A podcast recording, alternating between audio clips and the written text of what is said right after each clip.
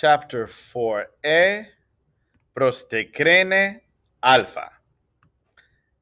Τέντε χυστεράια επε πρώτον ανατέλεχο χέλιος, εγγυνέ τον άντρα καλέ καί επαέρεσε αυτόνο ανέρφεσιν.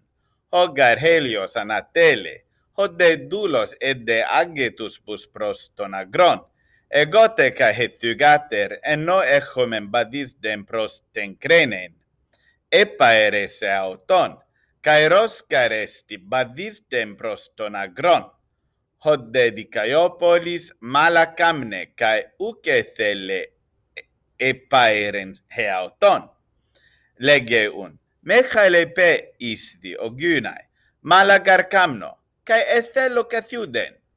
Χεντε γυναι, αλλού δυνατόν εστιν φεσιν, έτη καθιούντεν, kairos gares garesti ponen. Epaere se auton orge. Homen undikaiopolis molis epaere se auton kai badis de prostonagron.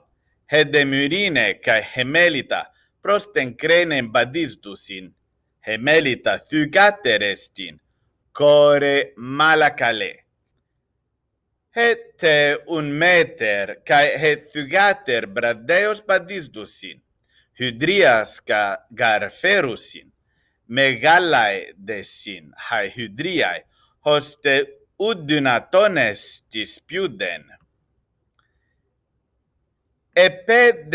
te crene τε idu alla gynaikes ed γυναίκες έντε kai κατά hydrias plerusin he un myrine tas kynaikas hairete haerete filae fesin.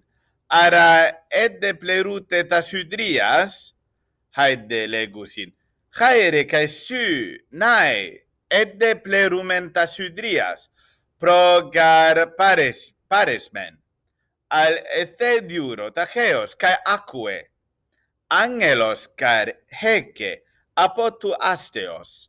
λέγεται ότι οι Αθηνάιοι τα Διονύσια ποιούσιν.